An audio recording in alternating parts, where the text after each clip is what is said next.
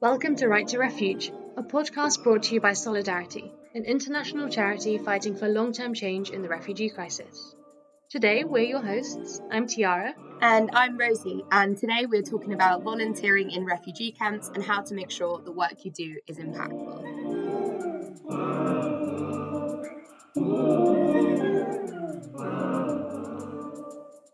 So, kicking off. Um, Tiara, you've obviously done a lot of volunteering before. Do you want to just talk us through a little bit about what volunteering you've done and why you've chosen to volunteer in those organisations?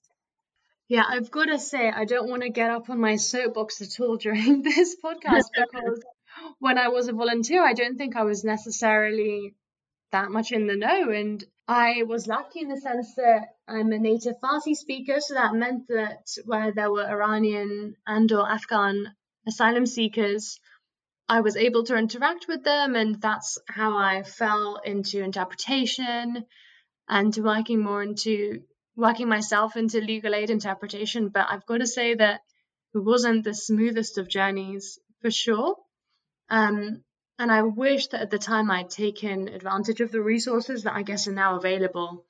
Like the, there are quite a few free courses on interpreting for refugees and asylum seekers, for example, or just free courses on interpretation that with the COVID 19 era also have become more widespread and the paywalls have been taken down. So, yeah, I definitely do not want to get on my soapbox in, in this episode. What about you, Rosie? Have you I know you've done some volunteering, but remind me of the details. Um, so I think, yeah, I mean, I completely agree with what you're saying about the whole soup, so soup box, soapbox thing. Um, on the basis that, like, I've definitely done volunteering in the past that hasn't necessarily been, in hindsight, the most sustainable um, for reasons such as when I took a year after school, I went, I did the volunteering travel, go volunteer in another country thing. And I did the, you pay money at the beginning and then you get given a placement and then you work there. And I think that's something that I would definitely avoid doing now, unless there was a really good reason that you were paying money to an organization to, um, like organize your volunteering for you because i think whenever there's a, someone else who has like a financial stake in the volunteering um, process, so linking you up with someone, then that sort of rings alarm bells for me. But it definitely didn't when I was 18 and I was first kind of trying to work out how I could make a difference. So, um, yeah, I think that uh, we've all sort of maybe made mistakes when we're volunteering and it's maybe just important to think about how we can make sure they're sort of as sustainable as possible in the future um, but yeah with the language thing I, I volunteered in tanzania with a government run organization where the government essentially funds your entire trip and you work with international you work with national counterparts in the area that you're volunteering. So a British person's paired with someone. Well, I was paired with a Tanzanian, um, and we sort of worked together. And I think that that was a really valuable thing because it meant that there was someone there that knew the culture and knew the language and knew what was needed. And it wasn't quite so white savior flying in, um, trying to make loads of changes. It was very much like a process where we worked together. Um, so I think that that's one thing I definitely say is important um, when thinking about volunteering in other countries for sure. So, in terms of what principles make good volunteering, Tiara, do you want to talk us through a bit what you think are kind of the most important things when looking at sustainable volunteering? Yeah, for sure. And I think touching upon what you've said about it being a participatory process, we want to always hit on accountability for the affected populations, right? So we don't just want to go in there as person A go into X camp and person A gives out some aid, doesn't ask whether the affected population actually wants that aid, whether it's helpful, whether they've already been given it, um, whether the modality is helpful. Like, do people want to be given blankets that are procured at a really low price so that the entire camp can be given a blanket each for one dollar, or would they prefer to be given cash? Like, would they prefer to get like 50 USD to go and buy whatever it is they need from the local markets? Like, what is it that people actually want? And I think with volunteering, that process is really hard to get a grip on because often volunteering is for short stints. And so making it a participatory process is actually really challenging in that respect. So I think what you're looking for when you're volunteering is do is is the organization that I'm going to volunteer with are they aware of these principles even if I'm not involved in the project generation even if I'm just a spare pair of hands or I'm there to translate when people say they'd like a medium pair of socks or a large pair of socks am I with an organization that is seeing that process through I, I read something really interesting about kind of the gender dynamic of the participant participatory process um, and how actually a lot of the time people volunteer if we take refugee camps as an example people volunteer and they go to the camp and they engage in a lot of the work that actually could be done by people in the camp at the time. So you have people who don't really know how to say build and they go to the camp and they build and actually there are plenty of asylum seekers within that camp who may have a background in construction or engineering and they'd be much better suited to do that. Um, and not only is it going to be a lower quality if it's someone who doesn't really understand the process but it's also going to take away from um, work that people could be doing in the camp um, that may give them purpose, may give them employment, or may sort of generally just give them something to do. And I think that the gender dynamic to that's really interesting because um, Oxfam released a report, I think it may have been two years ago, that said uh, one of the ways that we can uh, improve conditions in camps is by giving people roles that they feel sort of help them fulfill a purpose that they're not able to fulfill. So if we t- like think about a male um, wanting to be the breadwinner in this kind of stereotypical dynamic, being able to provide some form of employment or some form of role or job within a camp might actually be hugely beneficial. So in terms of kind of the participatory element, actually working with people and sort of seeing what needs to be done and seeing who's best suited to do it and how it can actually be beneficial for the people in the situation to do it themselves rather than having people kind of fly flying in and doing it for them. Um, so yeah, I just wanted to add to that. No, for sure. And I think what can be really unsustainable about aid is when it when I guess aid intervention results in a market improvement in people's short-term conditions, but it leads to a deterioration in their long-term conditions. And if the affected, popu- affected population are not allowed to get involved in the construction, like be involved in shaping the environment they want to live in, be involved in food distributions, or even just offering their feedback and advice on the interventions. Because at the end of the day, I don't really know a refugee camp half as well as the person who's living in it. Um, that's creating long term lack of resilience. And if we think about what risk is, risk is hazard divided by resilience, right? So I can't stop hazards as an aid worker. I can't be like, you know what, I'm going to do this intervention to stop climatic migration and to stop war. I cannot do that. I cannot remove hazards, but I can enhance resilience. So, for example, with legal aid, we are enhancing resilience by allowing people to have access to the rights that they should have, right? By getting them asylum status and ultimately residency and ultimately citizenship. So, enhancing that resilience. We could never have stopped the hazard, like, for example, a war, that or persecution that led them to migrate, but we can enhance their resilience. And with really short term aid interventions, we just end up long term decreasing people's resilience, right? We like don't allow them to use their energy and their autonomy and their decision making skills. And long term, that is not only so detrimental for people's mental health, but it means that they're no longer living in an environment that is suitable or fitting to them. And that can be so damaging. I think also with resilience, it's kind of important to think about the resilience of the volunteers themselves as well. And um, it should never be the case that a volunteer is putting themselves in a situation where it's going to have a long term emotional or mental health impact. Um, because ultimately, you know, the volunteer is not helpful to the situation if they're being um, really significantly affected. And I think knowing what your own emotional boundaries are when choosing where you're going to volunteer and how you're going to volunteer is really important. For example, you know, if you're the sort of person who can be very sort of significantly triggered by a traumatic event, then maybe working in an area like search and rescue, where you're going to be confronted with quite a lot of um, quite traumatic imagery a lot of the time, that might not be the best environment for you because if you're going to freeze up in a moment where you're needed in this high pressurized environment, then you're not sort of providing very much help or assistance.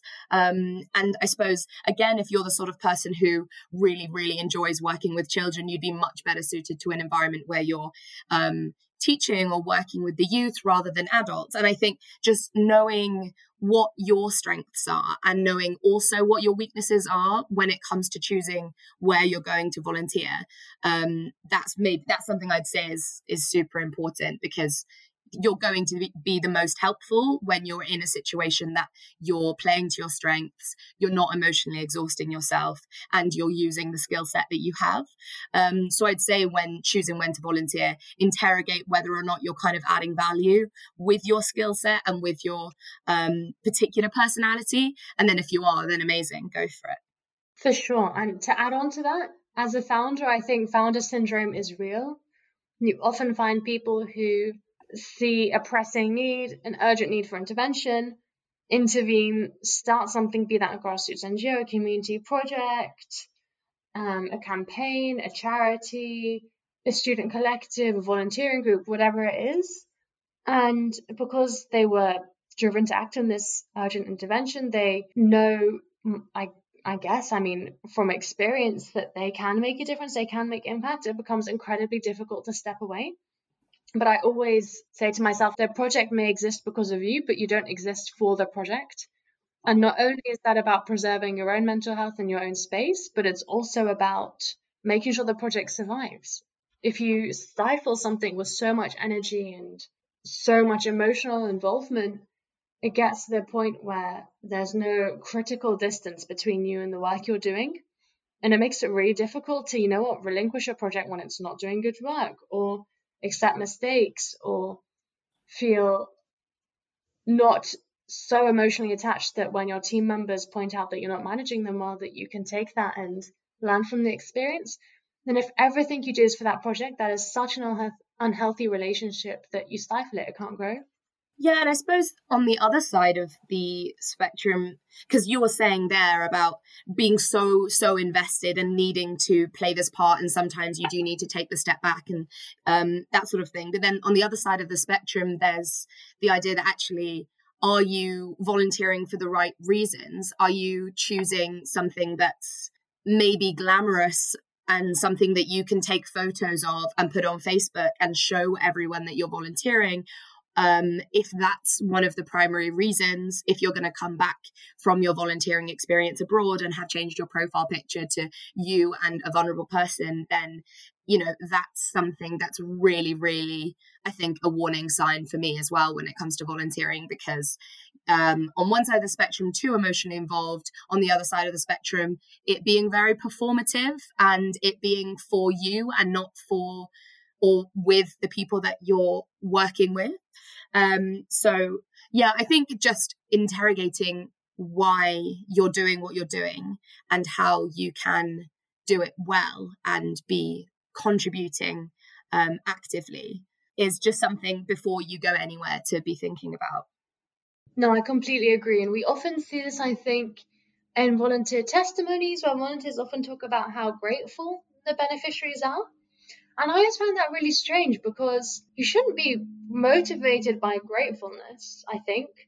That's a really like personal connection with the person that you're creating to feel the impact of their gratefulness and how amazing it was that you intervened. And I find that a really strange thing. I mean, obviously, I'm not saying if someone says thank you really made a difference that you were able to facilitate with getting me X, Y, and Z.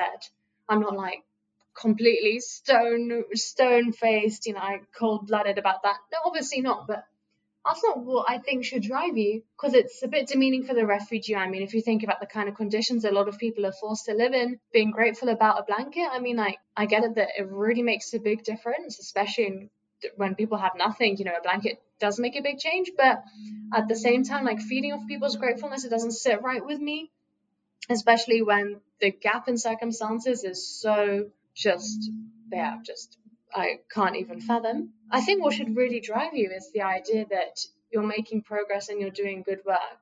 And even if every single beneficiary encountered that day really could not give a rat's bum that you spent 48 hours procuring the blankets and counting them and making sure everyone got the right blanket they needed for their family size, whatever. If every single person was ungrateful or just didn't show their gratefulness, shouldn't really make a difference because it's about are you meeting people's needs? Are you meeting people's needs in the best way possible? It's not just enough to meet someone's needs. It's like, did they want it in that modality? Did was the affected population consulted? Were they involved? If this is actually like a more elaborate process, like building shelters, were they involved in like the land planning and like the construction of the shelters themselves?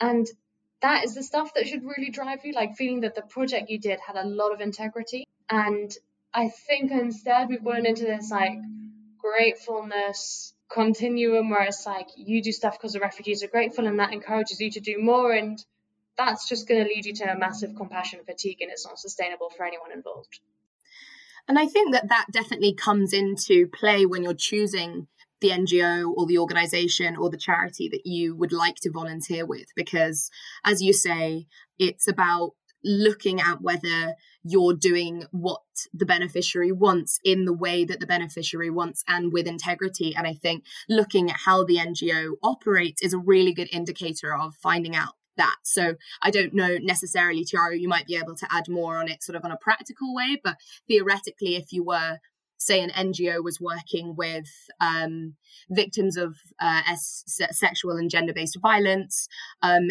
and they were talking to the victim of the violence in kind of an open space or somewhere that there were lots of other people around, then that would I think that would alarm me because that person might want to make a very confidential disclosure. They might need to be in a safe place apart from other people. They might need um, to make sure that that particular person didn't overhear them in the situation you're working with them in. And I think there are so many indications of that, um, both sort of when working directly with beneficiaries and also when talking about them. So if you have an NGO that's using particular terms or narratives that are perpetuating sort of harmful things, for example, referring to the beneficiaries, maybe using lots of personal information about them when talking to volunteers, which might be breaking some kind of um, confidentiality agreement, or just referring to them in a kind of through sort of vulnerability narratives, like making them seem like weak or vulnerable people or victims, um, any of those sort of either any ways in which the NGO is interacting with beneficiaries or discussing beneficiaries or any narratives that they're perpetuating that seem slightly off would definitely be uh, a warning sign for an NGO that I wouldn't personally want to work with. Um, so yeah, I think it's when choosing the right NGO, interrogating their practice practices and seeing whether they're doing everything with integrity. And if there's something they're doing that you don't quite understand why they're doing it, then maybe that's something to sort of investigate before choosing to work with them. No, for sure. I often say that the interview process with the NGO is not just an interview for them to accept you, but for, you to accept them. Like it's a time for you to ask them, especially given that you're offering your time and services for free. It's a time for you to ask them, what safeguarding procedures do you have for beneficiaries? What confidentiality procedures do you have? Um, and asking them also what kind of training you'll receive. Like, is there anything you should be preparing? And if they're very vague on these things, and I think that's a massive warning sign. I mean, if you think about the safeguarding procedures we have, let's say, in our most vulnerable moments, like I as a British citizen, if I needed to go to the hospital because I had some sort of medical issue, the doctors like taking the Hippocratic oath, they've signed a confidentiality agreement, the health and safety procedures, like every single person I will come into contact with in that hospital who is a staff or personnel member has taken a bunch of training and professional and, knows their professional duties, I guess. Whereas a lot of refugees and asylum seekers, like the person they're encountering who's giving them X form of aid, maybe has done none of that, like not even a modicum, not even 1%. And it's pretty concerning. And I think it also speaks to our subconscious preconceptions about what we think um, asylum seekers, host countries are like, where we're like, oh, anything is anything is helpful, like it's better than nothing. And that kind of attitude can actually be really damaging, especially if you think, for example, in legal aid, what the effect of bad advice or incorrect advice could be. I mean, that is costing someone their shot at asylum and potentially leading to their deportation, which is really a matter of life and death. So I think really interrogating also our preconceptions about what it is we assume and think about the host countries that these asylum seekers are coming from um, would be a helpful exercise for all of us, I think. yeah, I mean, also on a more kind of um, mental well-being level. Like obviously if you were volunteering and gave someone incorrect information legal aid wise you know as you say that would be whatever the word that could ruin their case. Um, and but i think also you have quite a lot of people who think that if they go and spend two or three weeks working or volunteering at an orphanage with really really young children and there's this kind of idea that actually all they need is love and i'm just there to give them some love and that you know that will help even if it will only help for those three weeks. But actually um, as you say that that short term impact of that kind of volunteering may very well have a really really negative long term impact um, because if we take the example of an orphanage, these children are seeing so many people coming in and out of their lives on a constant basis, and the sort of mental health implications that that has long term for sort of abandonment and uh, making attachments and then losing that attachment. I think that, as you say, the long term negative impact far outweighs the short term positive one. And that's something that can definitely be seen across lots of different volunteering cases. So, I guess another thing to think about is what is the long term impact of what you're doing? Is it uh, do you, are you going to have one or is your impact completely isolated to the two weeks that you're volunteering there? And if it's the latter then maybe it's worth thinking about you know why are you going there for that short period of time? What can you actually contribute meaningfully in that period? No for sure and i think what this really links into is this idea that the refugee crisis exists far away from us in the uk that it's happening in Greece, it's happening in the Middle East, it's happening on America's southern border. But actually, I mean, I say this all the time the crisis is a crisis of compassion and a crisis of mismanagement.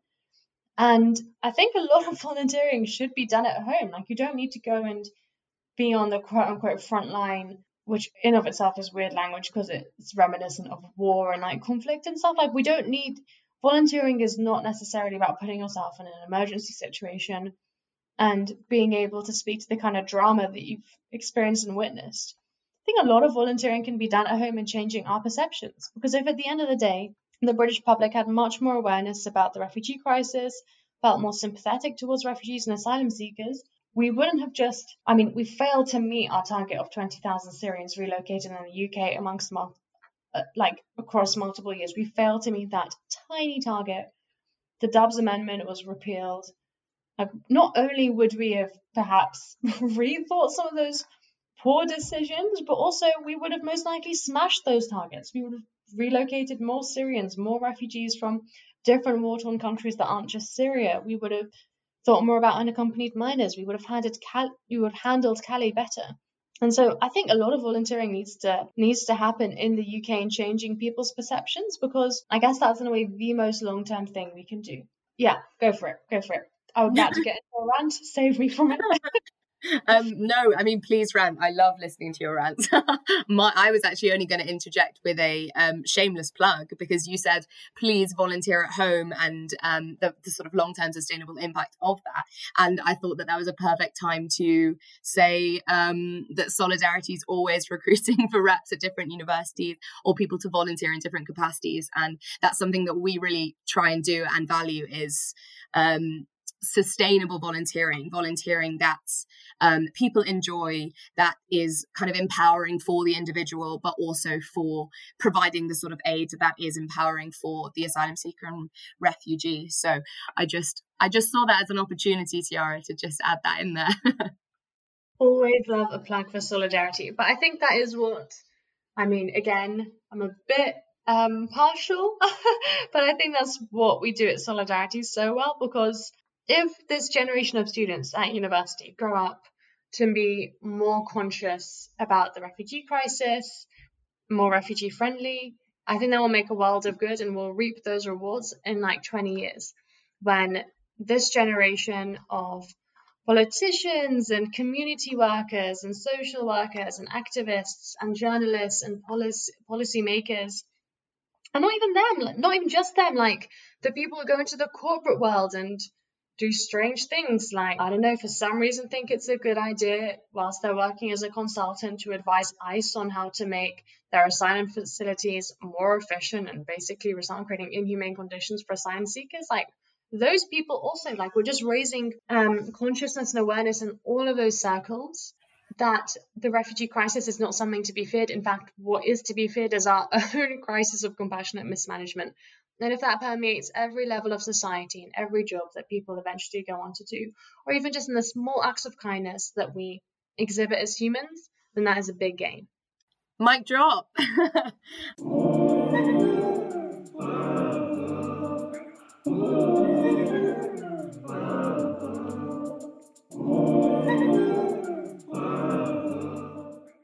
so much for listening to Right to Refuge. Uh, for each episode, we've collated further reading resources, where, which you can find by visiting our website.